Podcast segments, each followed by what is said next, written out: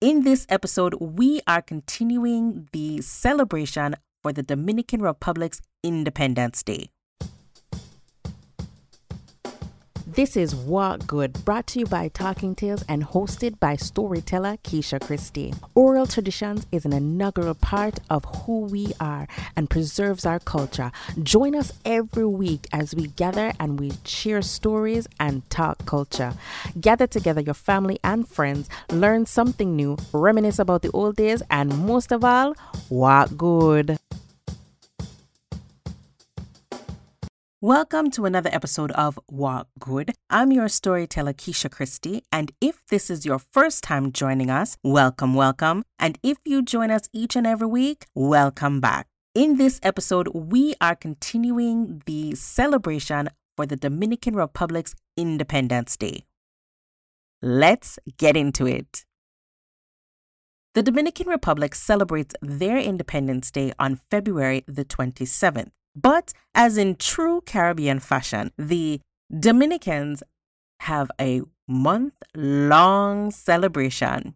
Before we get into our celebration, let's talk a little bit about the Dominican Republic's flag and its meaning.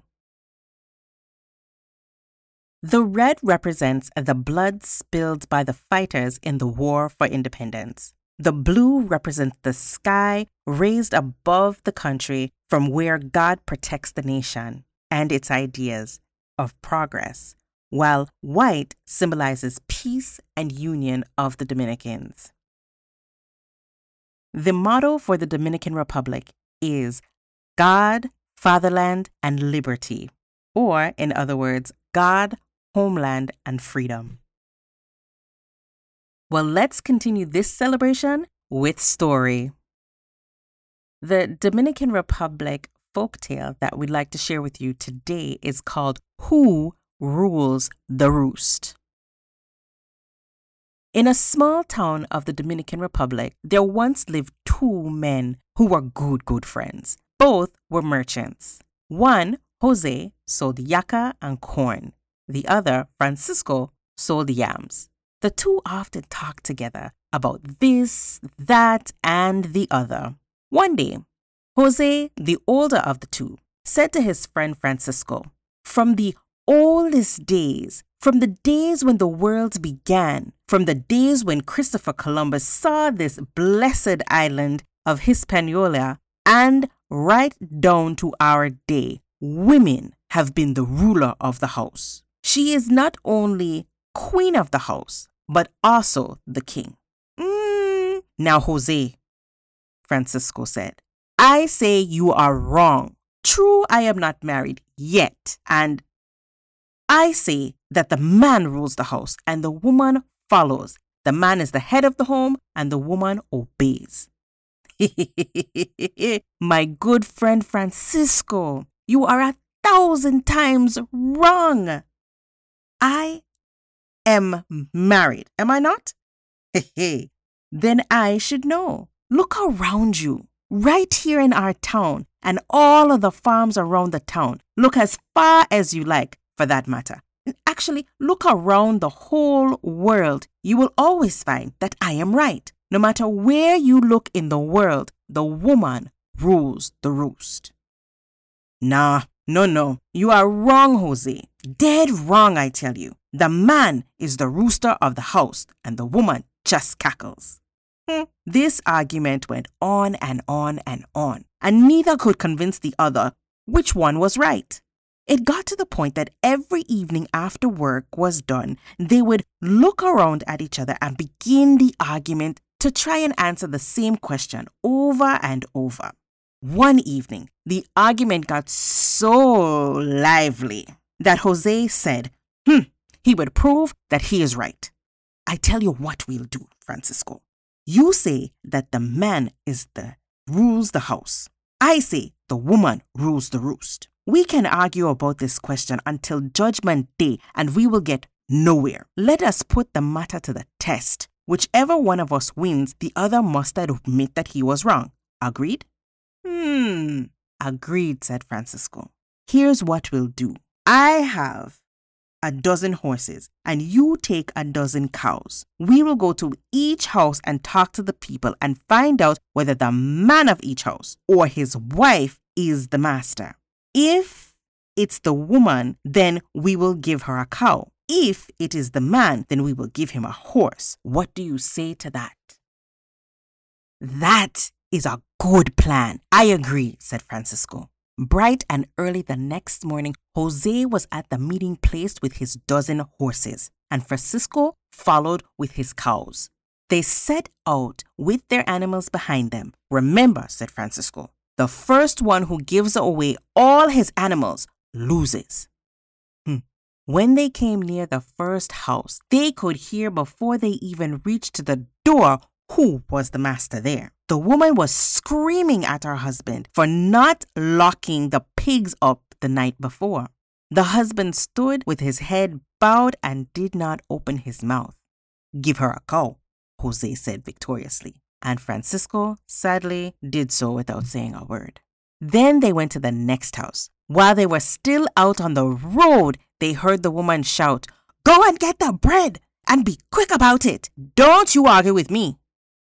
Francisco looked at Jose in despair and meekly gave the woman the cow. So they went from house to house and quickly found out who was the head.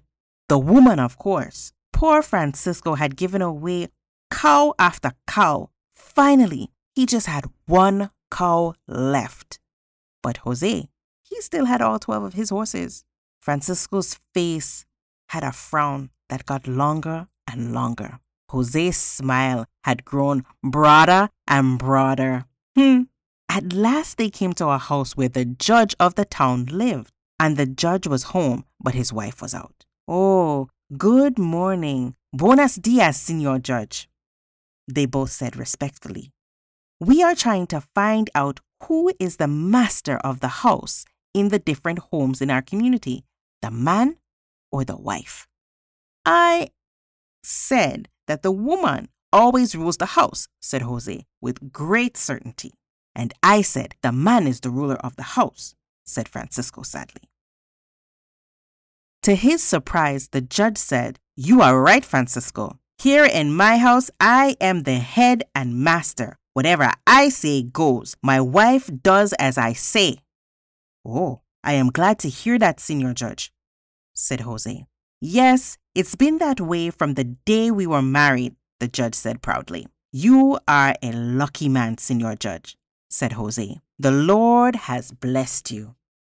It's really quite simple, continued Judge, encouraged by this respect and admiration. All you have to do is to begin the very first hour of your marriage to show your wife that you are the head of the house. You are the first man we have found to say that, said Francisco, his spirits raising. In this house, my word is law, continued Judge. Oh, wow. I am delighted to hear that indeed, said Jose, even though I lose a horse by it.